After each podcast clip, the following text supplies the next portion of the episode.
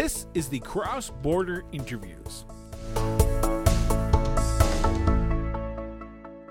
Welcome to the Cross Border Interviews, the show where we sit down with local elected leaders from all across Canada. Over the course of this episode, we will be learning about who our guest is, what drives them, and how they are working to make their community a better place for everyone who lives there. Now, today, we are honored to welcome to the show from the town of Devon, Alberta, Councillor Mike Hanley. Mike, welcome to the show. Great to be able to speak with you today, Chris. Like I said, I don't hide the fact I'm a big fan. Uh, as a by-election counselor, I'm drinking from the proverbial fire hose, and your show is just a fantastic resource to be able to immerse myself uh, in people who are passionate about municipal politics. Um, I can say I'm so happy I don't edit, because I would not be editing that statement out of the show, even if you told me to. Um, Mike, uh, so you, you, you, as someone who's listened to the show, as someone who knows what the first question is going to be, let's get into the uh, proverbial interview. Where did your sense of duty to serve come from, Mike? I think I've always felt that people have a responsibility to be engaged in their community. And as I followed municipal politics, I've seen things evolving. And I think it's fair to say that, you know, I think things are becoming more imminent and more uh, important for municipal politicians than ever before. I think uh, lack of funding, extreme conditions of all different descriptions uh, are making for a very volatile situation. I don't really like to use that word, but things are definitely have a lot higher stakes than they have in the past. And as I've seen these issues growing for our community, um, even though my politicians seemed accessible, I wanted to be closer to the table. I wanted to have faster answers, and, and I wanted to be part of the solutions.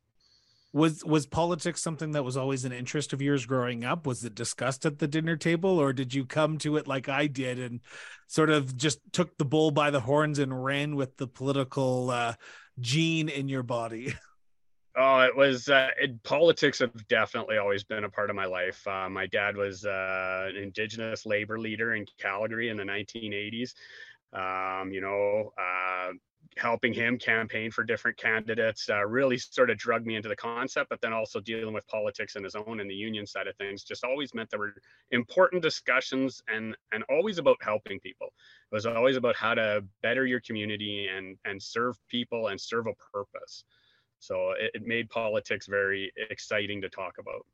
So what, what was the draw to municipal? Because I can imagine uh, politics of the union, politics of Indigenous relations is not traditionally in the municipal realm. So where was the, the sort of the spark that lit the municipal bug in Mike's body that said, you know what, there's a by-election in the uh, the town of Devon, which I reside in. I'm going to throw my hat in the ring. Uh, so absolutely watching my town politics. I'm very passionate about the community I live in. Devon's a very exciting uh, and very rewarding community to live in. We have a lot to lose here. You can't just go somewhere else and find what Devon has to offer. Like, that's just not an option.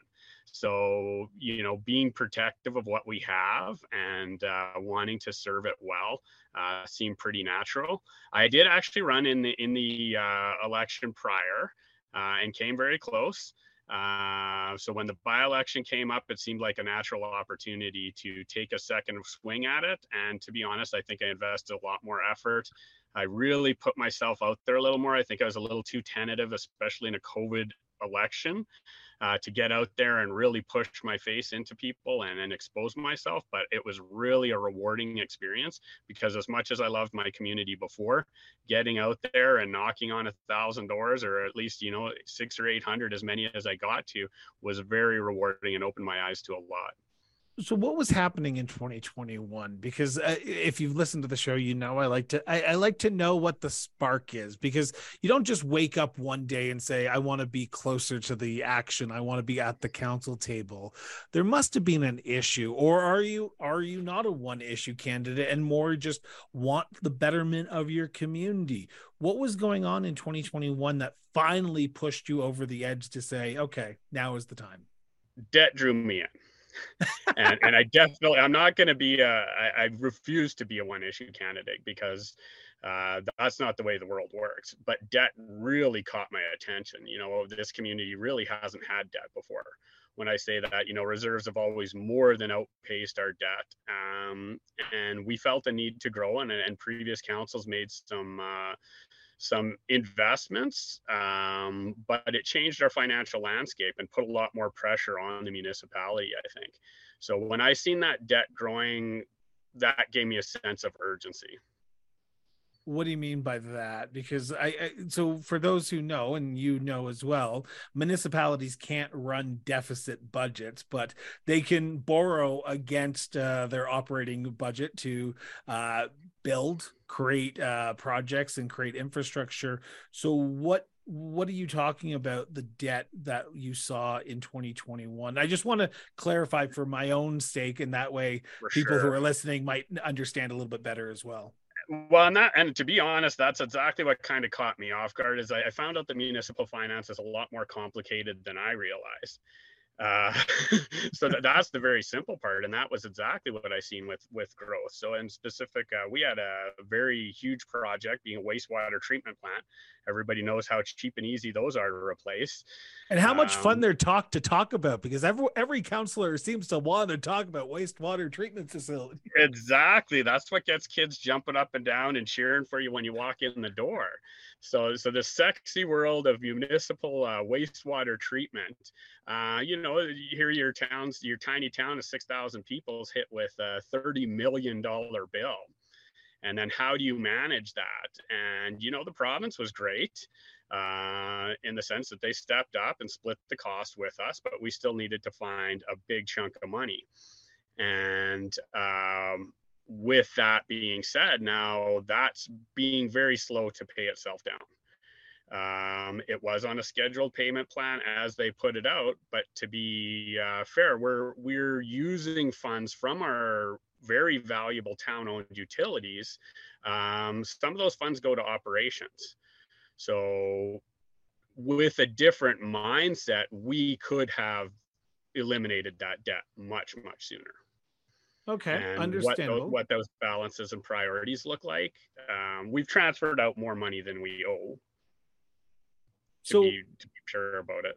No, understandable. So in twenty twenty-one, uh, the uh, the municipal election that happened across Alberta, not just in Devon, uh, you ran, you were close, but then a, then a vacancy comes up in the town of Devon, and you decide, okay, I, I tried it once, let's try it again.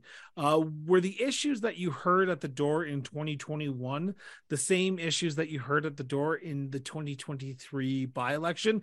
And I should say, I say twenty twenty-three, we're talking like not even five months ago you were just elected to council. So when you talk about drinking from the proverbial fire hose, you're not drinking from it. You're basically like on the other side of the room trying to drink from it while they're trying to spray you with it. For sure. And I was following quite closely. I tried to attend as many meetings as I could virtually, even when I when I didn't make it. Uh, my interest didn't wane and my concerns didn't go away. So I follow. I was following as closely as possible without being able to get there in the chamber. And I was following very closely. So thankfully, uh, the biggest change was COVID was a lot less talked about.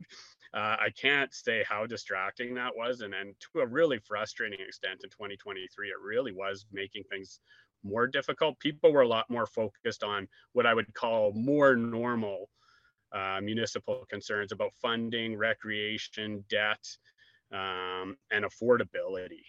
Were they talking on the micro issues, like micro issue level, or are they talking more macro? Like, we need better service levels at the pool, uh, the outdoor pool. We need more parks. Or were they talking, my street needs to be cleaned and it needs to be cleaned on a regular basis? Because when I sit down and talk to municipal councilors, and, and you've listened to them, you, you know that residents, and I'm not trying to paint with a broad stroke here, but I'm going to have to, sometimes they don't understand that micro issues at a provincial level aren't addressed at the municipal level.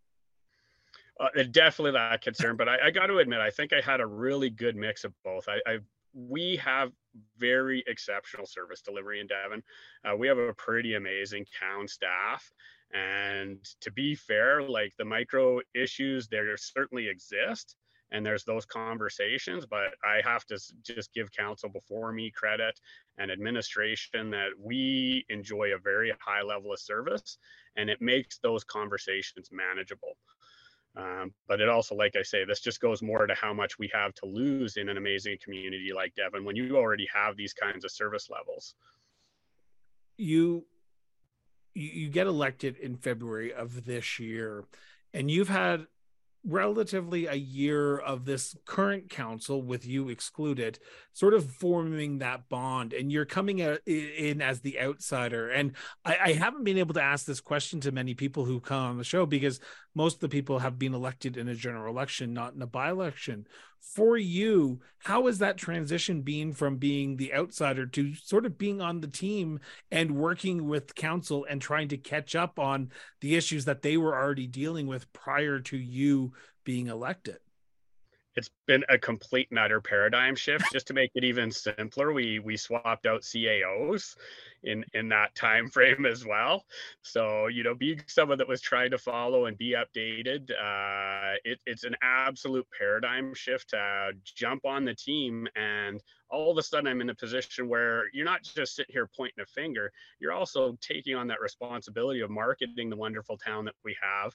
Uh, and the big realization was how common our problems are to the surrounding municipalities and really across the province. And that's the paradigm shift. Now that I'm on, you know, Team Devon, selling us and understanding, uh, instead of just trying to point out, you know, what's hiding under the carpet or anything like that, it's really how are we being affected by these macro situations that you talk about, and understanding. I'm absolutely shocked by how uh, unilaterally we are, like the funding shortages across the province, the infrastructure deficit, you know, the things I've seen in my community that were concerning me. Um, you know, you've got n- wink, wink, nudge, nudge. You're talking to people in other municipalities. It's like, we're looking good compared to a lot of our neighbors, and especially the tinier, you know, some of the tinier municipalities. And it's just a complete paradigm shift, you know, where, okay, this is what we're doing right. But now I realize how global these products, projects are going to be, and how I'm going to have to seek collaboration. So even though I'm on Team Devon and I've got a fantastic council to work with, now my whole mind's trying to wrap around, how do I partner with the rest of the province? I'm in a, in a province here where municipalities are facing the same sorts of huge, genuine, real concerns that we need big solutions to, that are outside of our scope and control, that we need to draw the attention to get big solutions to fix big problems. And that's just been a paradigm shift. Do you think the average resident knows that? Because you're right, and, I, and I'm not trying to paint you to a corner here, but I, I find this conversation already fascinating, Mike. Um, Does does the average resident know the paradigm shift that you, you had to go through, but also what the issues are facing the town of Devon and how they correlate with other neighboring municipalities, whether it be homelessness, whether it be the infrastructure deficit that you talk about? Because I I, I think there's an apathetic nature when it comes to municipal governance that traditionally most people don't understand what the municipality's role and responsibility is. And when you're on the other side of that council table, you get firsthand knowledge and sort of understanding of what's going on in your community.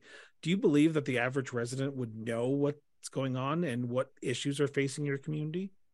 Absolutely not. And then it's so hard to really bring that awareness home. And I, radical I, I, transparency. I'm so happy you said that. Yeah, we not, need not to happy become that you, more transparent. Yeah. Continue. Sorry.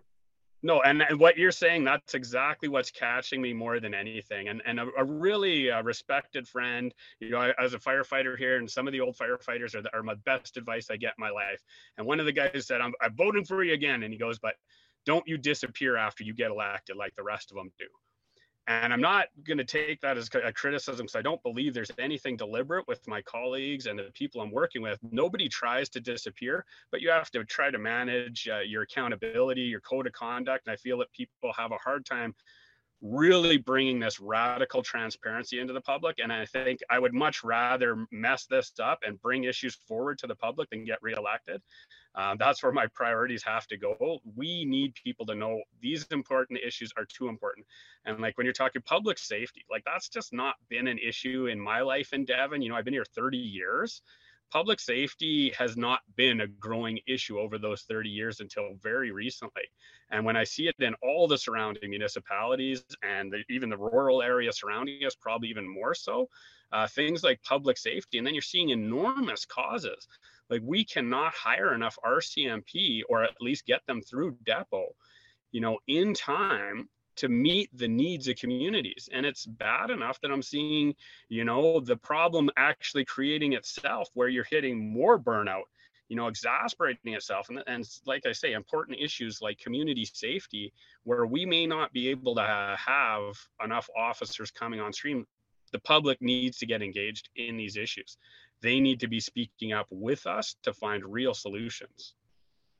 But you're the ones who are elected. And I think you know that, and I know that, and you are the ones who sort of have to champion. Well, residents can sit and scream on Twitter and scream on Facebook and scream on emails. You, you're, you're in the meetings. I'm not sure if you've had the chance to meet, because you get elected and then the provincial election gets called. So therefore there's a lot of changeover, and the government sort of comes to a standstill for a month and a half, almost two months, depending on how you look at the last provincial election of when it actually started.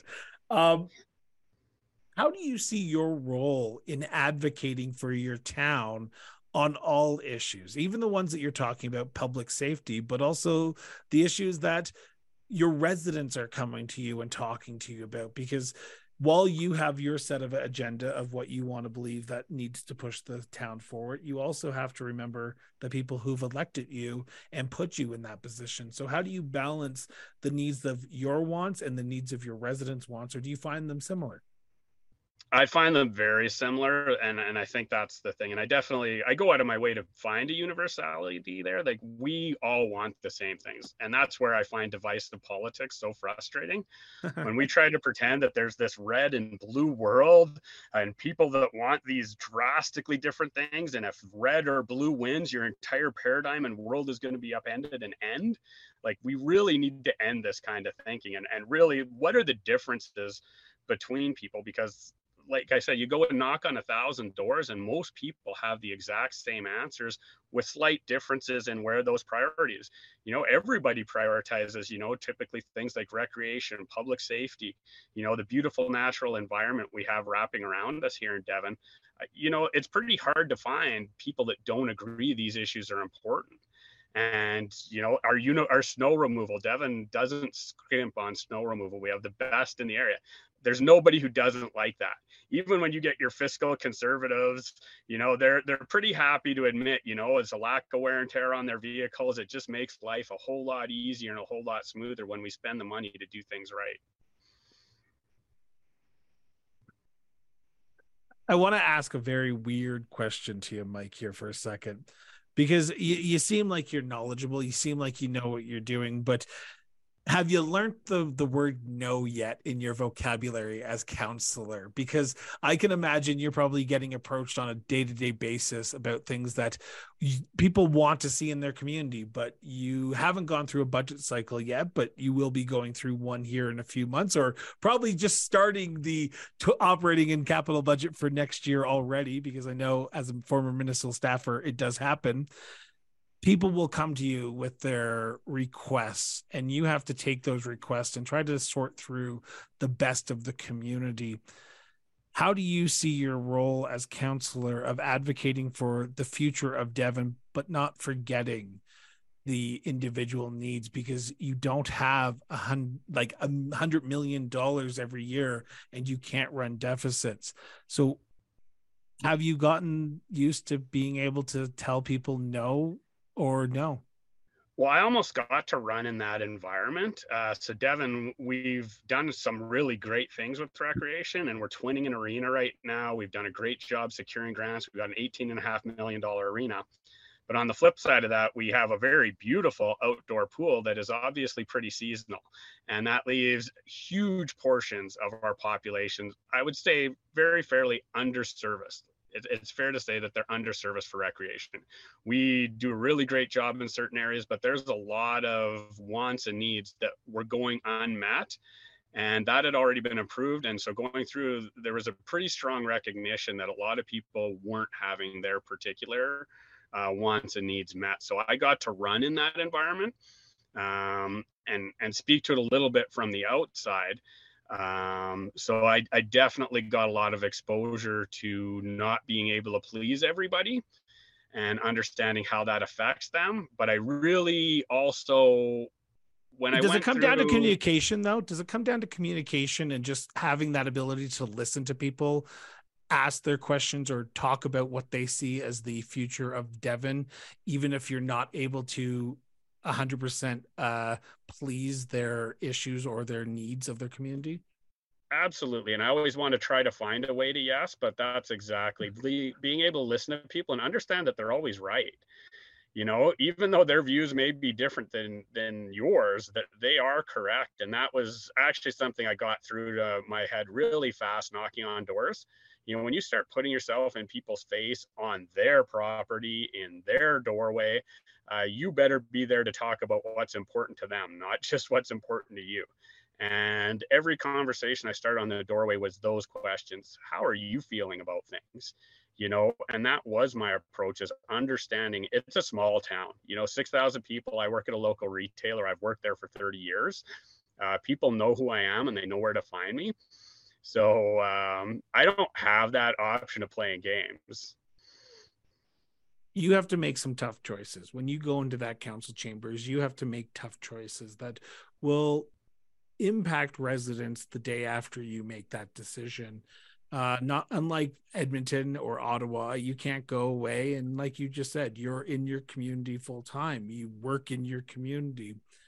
How much weight and responsibility do you put on yourself every time you walk into that council chambers to make sure you're informed on the issues, but make sure that the decision you're making is going to not impact the residents of your community in a negative way? It's absolutely huge. Uh, you know, one of the first things I got to do with my particular timing was pass the tax rate, you know, the first important votes. And and without a doubt, like, I'm seeing people around me, and in this particular economic situation, I see what interest rates are doing. I know what their utilities are like. I know what my bills are like. There's people that this could be the, the edge. This could be what tips a few boats here. Um, and that's an absolutely, you know, that if you don't think you stay up at night when you think about that, you're going to go in there and vote for this. Um, and you just have to really commit yourself to that overall good. So uh, it really gets your nose into the agendas. It makes you really want to drill through, make sure that you try to find the extra questions to ask. And that if I can think of a resident or, or a, a point of view that hasn't been gone at, uh, that is what I try, I really try to find. find and focus. I try to, you know, a little bit about your fellow counselors, and especially in a smaller community, that's a huge blessing that you can sort of guess where certain people are going to go with their questions and concerns. And I'll be honest, uh, I've always sort of been that person. Okay, if you're going to cover this and you're going to cover that, what am I going to bring up then? And I try to be that person that digs out that other issue then, if everybody's going to do it, because I really do believe that when we use words like inclusion, inclusion is not this group of people. Inclusion always has to be expansive. And that, like, that just goes with this, what we're, you know, talking about just briefly here, you know, with the red and the blue and these sorts of things that we see in our society. Like, can you tell me a person that you've honestly ever met in your life that really wants to argue that inclusion is a bad thing? Like, if you use the word properly, but you have people now that inclusion could be a divisive political word.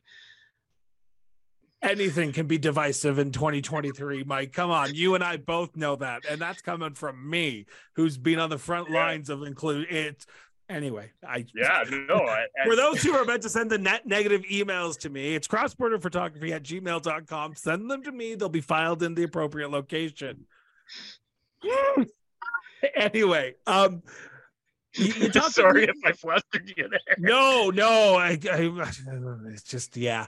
You talk about the echo chambers that we have, right? Because we want to go listen to the people that agree with us. We want to go talk to the people that are on our social media feeds, our, uh, our Facebook. How do you switch the script and talk to everyone? Not just the reds, not just the blues, but the greens, the oranges, the purples, the burgundies, the blacks, the whites, the grays. How do you talk to everyone and make sure that the informed decision that you're voting on, the decision you're voting on, is the best that will make sure that everyone feels like they've been heard by you, but also make sure that they are feeling like you're not just another politician who will get elected and not come see them for four years until the next election? Well, sincerity and hard work and, and just honesty and accountability. Like those are like, they're very simple concepts, but you can't really deviate from them. So uh, without actually interviewing everyone in the room, I do believe I'm the only Indigenous member on council. I'm a Métis person. I'm very happy to be able to, uh, to trace my ancestry through long before Alberta's history. And we were a leader in Indigenous engagement in our region, uh, you know, prior to this council. And we had the very unfortunate uh, experience of losing our, our coordinator for that position. And when it came to this issue, this is where I really, if there was ever an issue that was possibly going to have me on a different side than all my residents, I feel like this was probably that issue where, you know, perhaps I had a lot bigger stake in this than a lot of other people, or at least I could definitely respect that possibility. So I was as responsible as I could about it. I, this is an important thing where I honestly, genuinely see enormous benefits that I don't think a lot of people understand. I don't think a lot of people understand what the huge strides we're making in Indigenous engagement when we've actually decided to invite a huge portion of the population into the economy to productively succeed and be a real meaningful part of the Canadian and participate meaningfully in the Canadian economy for the first time in hundreds of years. Um, this is a powerful growth opportunity for everybody. So the first thing I try to do is explain, you know, this is a situation from my perspective.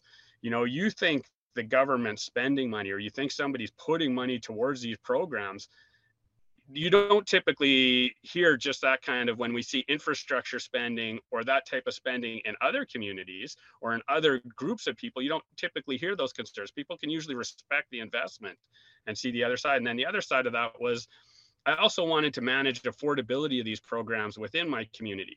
And I believe if I want to deliver the maximum value, there's no question a tiny community like Devon has to be willing to collaborate.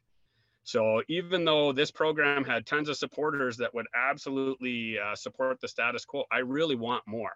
I want a program that can grow and be more. And because of that, um, I supported the opportunity uh, that some seen as a cost-cutting measure, but I see as the opportunity to growth of a collaborative approach. We're trying to reach out to the surrounding municipalities because an Indigenous engagement coordinator does not work just within the community of Devon.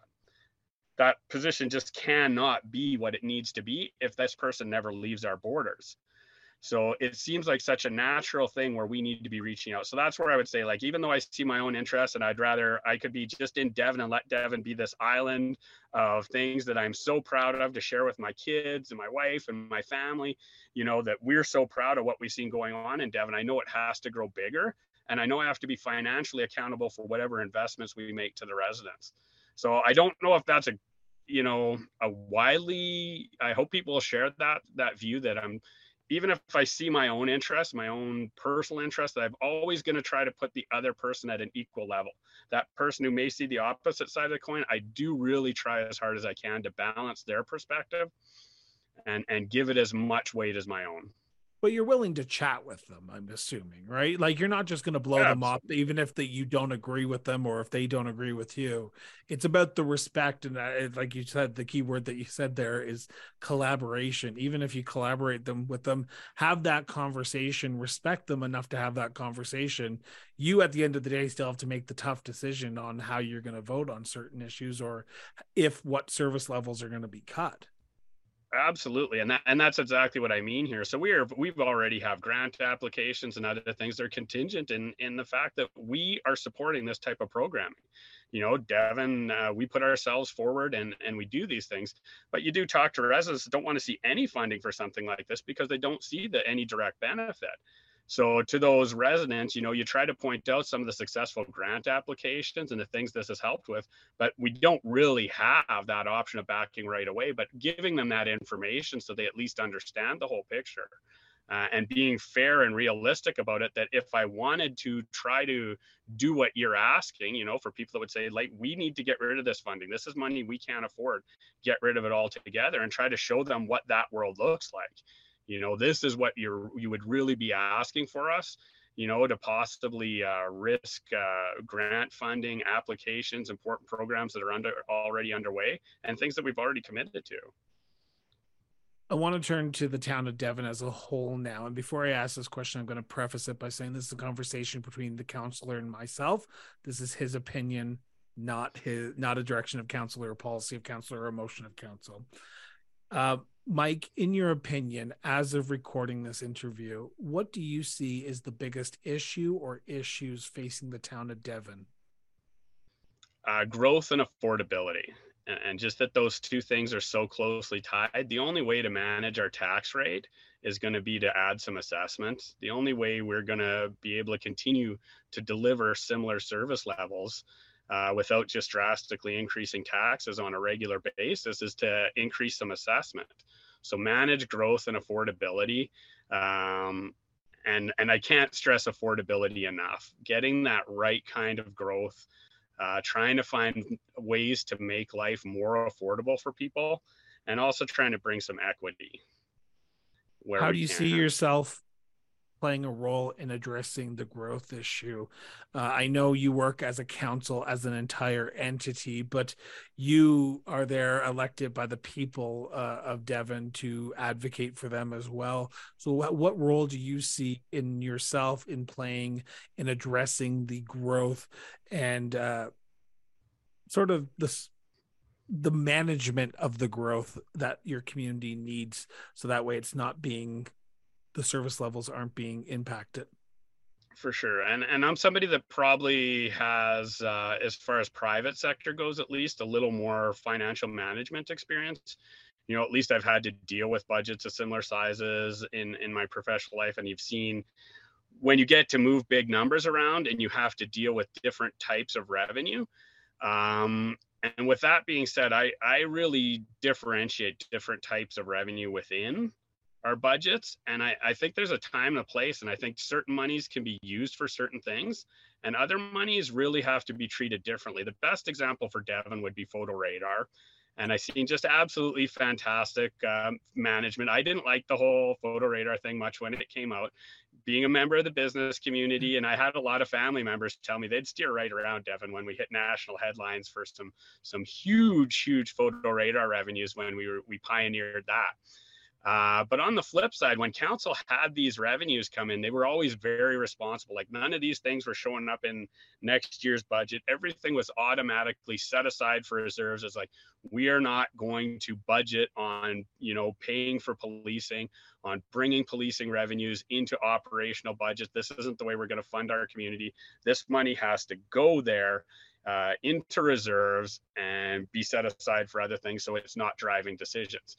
And that was where living in Devon and watching good government, you know, gave me really strong ideas about this. There's certain types of revenues that need to be cert- treated in certain ways to respect, you know, A, where they're coming from, and, and B, the damage that it could do.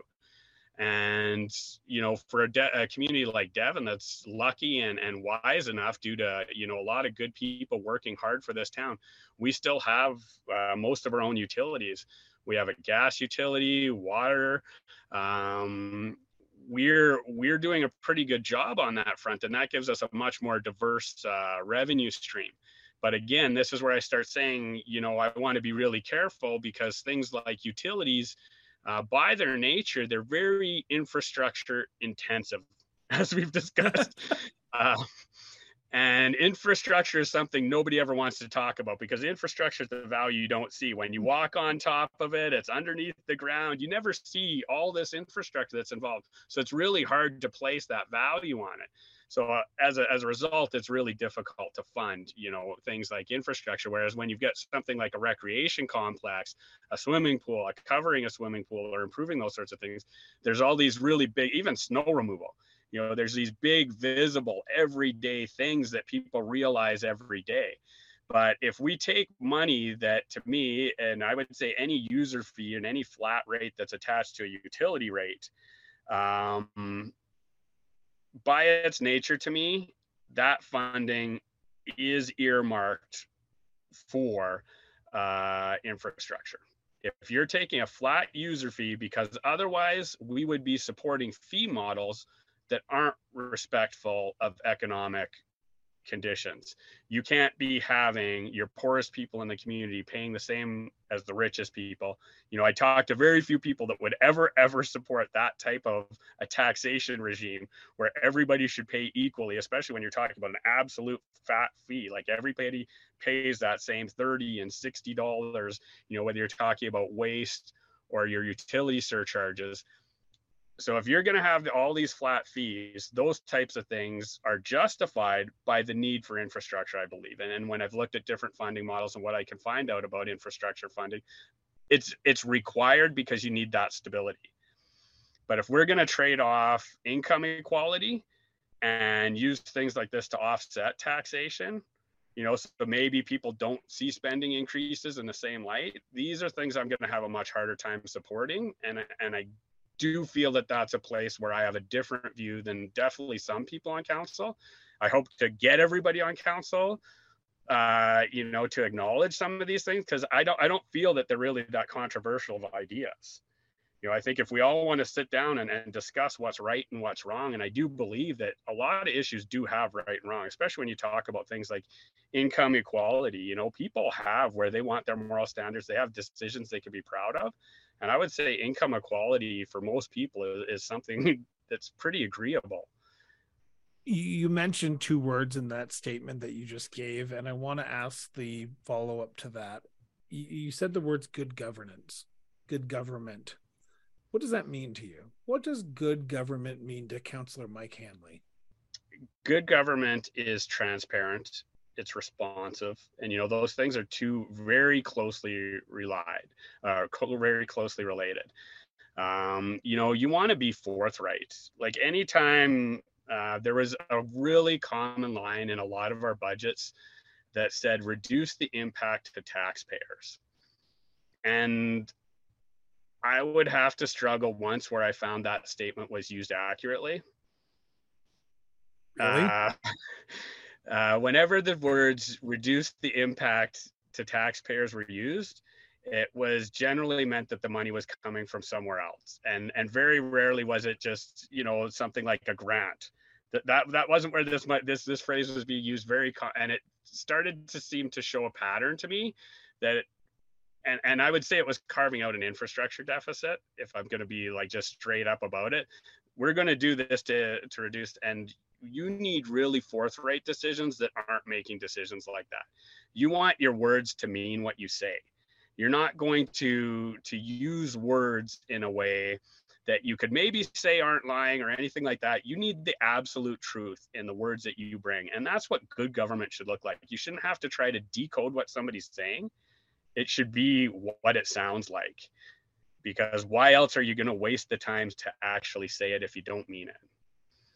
Um, this is for my own, my own sanity here. We, we, we understand that even those grants are coming from the taxpayers, right? Like the taxes pay, and then the government gives out grants, which come from the taxpayers. Uh, anyway, there's, there's Absolutely. my, ran, there's my random thought for the day.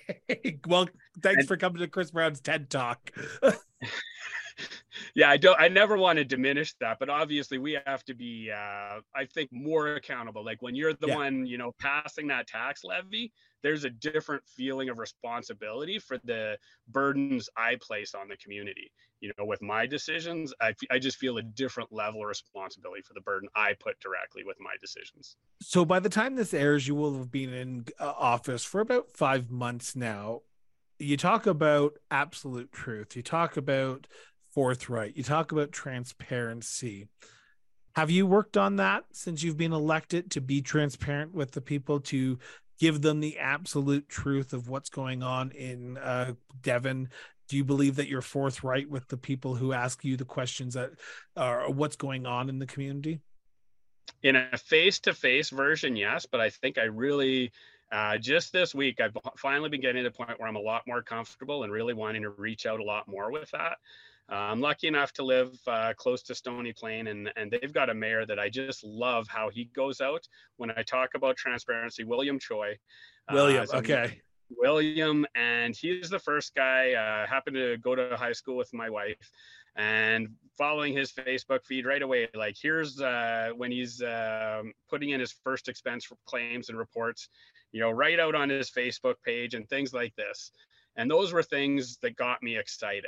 It's like, if I'm going to put something in and remit them, and I think that that there's a, I know there's a lot more I can do to be even more transparent. I want to start sharing these things with people so they understand better.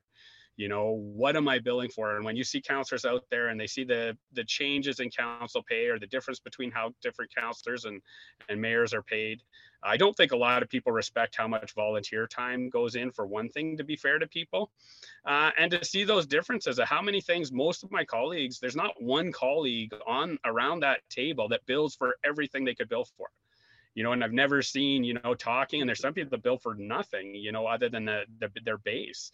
And to have some understanding that these people aren't out there trying to gouge you. Um, I'm seeing people doing great things, but they're not necessarily sharing in a way that lets the public see that. And I feel simple things like sharing your own direct ones. And then I want to share the motions. Like, I want to do a better job. You know, we've created processes in our in our bylaws that we need to give notice of motion and things like this. So, you know, our other counselors can be prepared. But I feel like we're going to need to try harder and harder to make sure that we're reaching out to the public so they know when these motions are coming up for first reading, you know, as soon as council does, so people have more opportunity to be engaged. So these are things I'm really trying to get control of and plan better communication, because people need more. They, they need that opportunity if they want it. And, and we have social media tools that should make this stuff easy. They can, you don't get home, you can read it on Facebook at midnight. If you don't get home till midnight, you don't have to be at that council meeting, you know, at that specific date and time. I, I give you credit where credit's due. I say, great, do that. Uh, I, I, I'm cautiously optimistic that this can happen. But in my past experience as a communications for a municipality, uh, unless you go door to door every single time that you want to talk about something, you're not going to please everyone. About yeah, that one hundred Facebook followers only goes so far. And it's very uh, slow to grow outside the election cycle. We will add that to the show notes as well, to uh, Mike's uh, Facebook page. And I believe you have Twitter, if I'm not mistaken, correct? Or I no? do. I am very fortunate to have a fifteen-year-old son that uh, brings me into the Instagram and Twitter world. So uh, I have much less uh, direct influence on my Twitter and Instagram. I do struggle with some of this stuff, and I'm, I'm definitely still learning, but I am. I'm trying to grow that profile and trying to make sure I'm not missing. So thank you. We'll throw it up there on the show notes. Uh, I want to turn to my last kind of conversation here, and it's my favorite. It's tourism. I love tourism. I love marketing, and I love coming to communities and spending my economic dollars in the community. I told your fellow councillor, Ben Gronberg, that I will be in the community. Uh, I'm actually looking at probably in the next few weeks, but I think the Friday this airs, I will be up in Devon. So that just tells you in July, I'll be up there. Um, but in your opinion, because I got uh, Councillor Gronberg's uh, opinion on what he believes uh, are some of the tourist destinations in Devon, what do you see as the hidden gems of your community, Mike?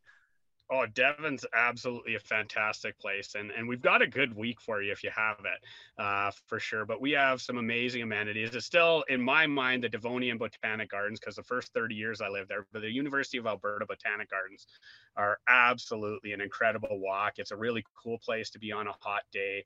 Uh, fantastic sights to see out there. And then right across the highway, if you just shoot over like literally a mile or two, you're at the Clifford E. Lee Nature Sanctuary. And this is a fantastic boardwalk that lets you walk out immersive with wildlife, depending how much water. Hopefully the water levels are high, but you get right in there. The birds, uh, all the, the babies should be out there. Uh, and it'll be a fantastic, you walk through the woods, you've got squirrels. If you bring some, uh, some bird food and stuff, it's not uncommon to have little birds feeding out of your hand. uh, but definitely get to see squirrels, rabbits, possibly porcupines uh, out there. Are pretty common sights, maybe even a coyote.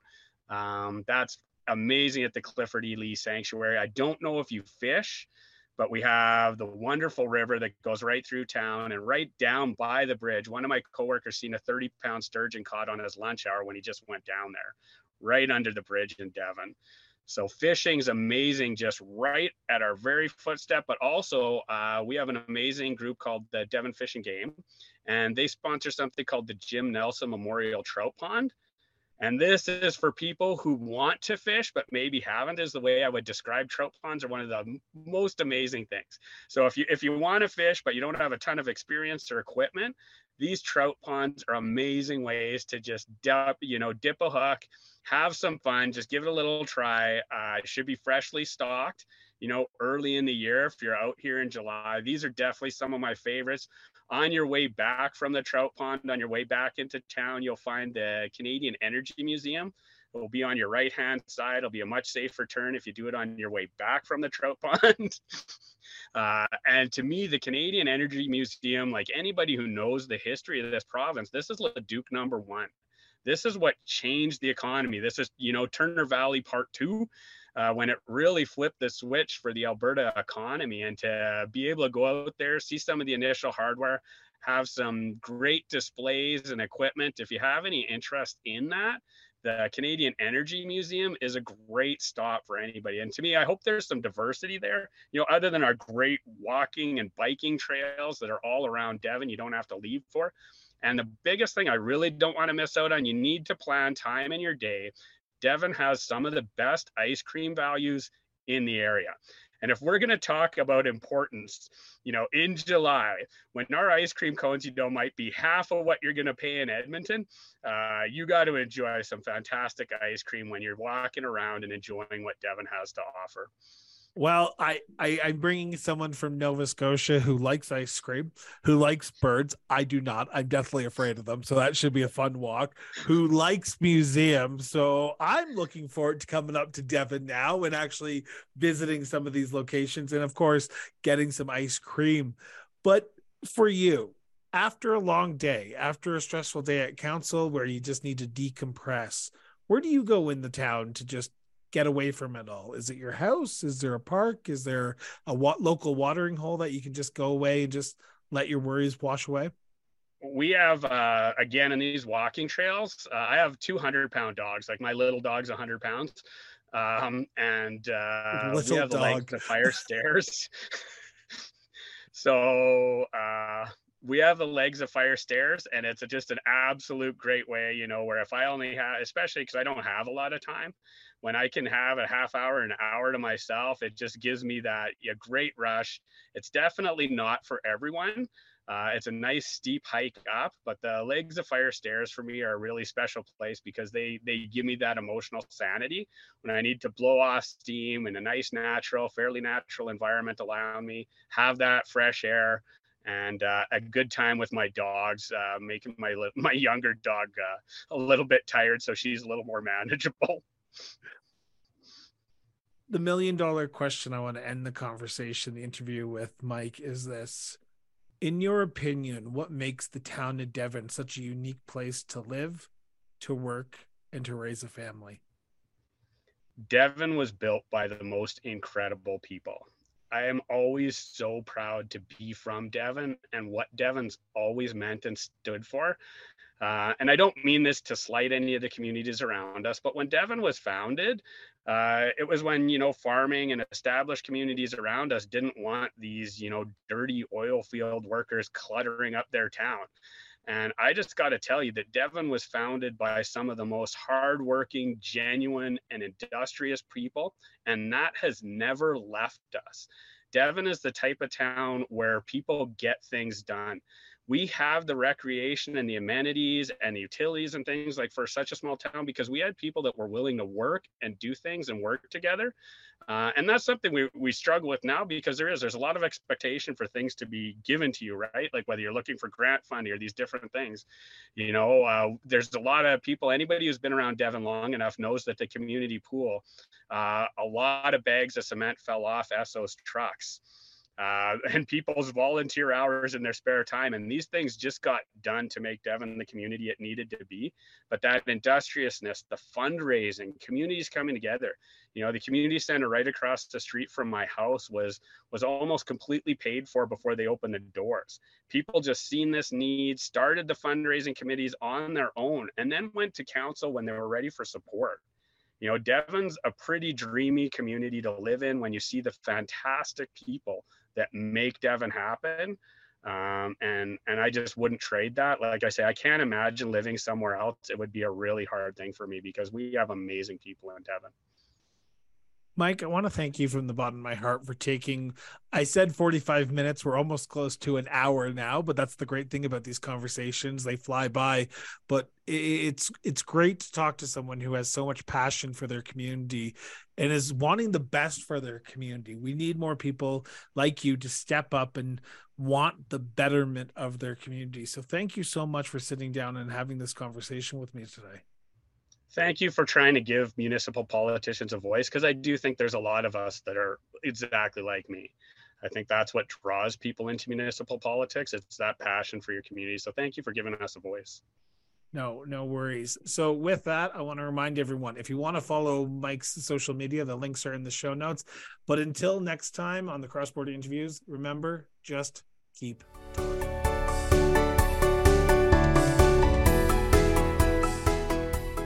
The Cross Border Interviews is a division of Miranda Brown Associates Incorporated. Music by Peter Gagliardi. Executive produced by Christopher Brown and the Honorable Ricardo Miranda. Visit w w w dot cross border interviews dot c a for more details. Copyright twenty thirteen.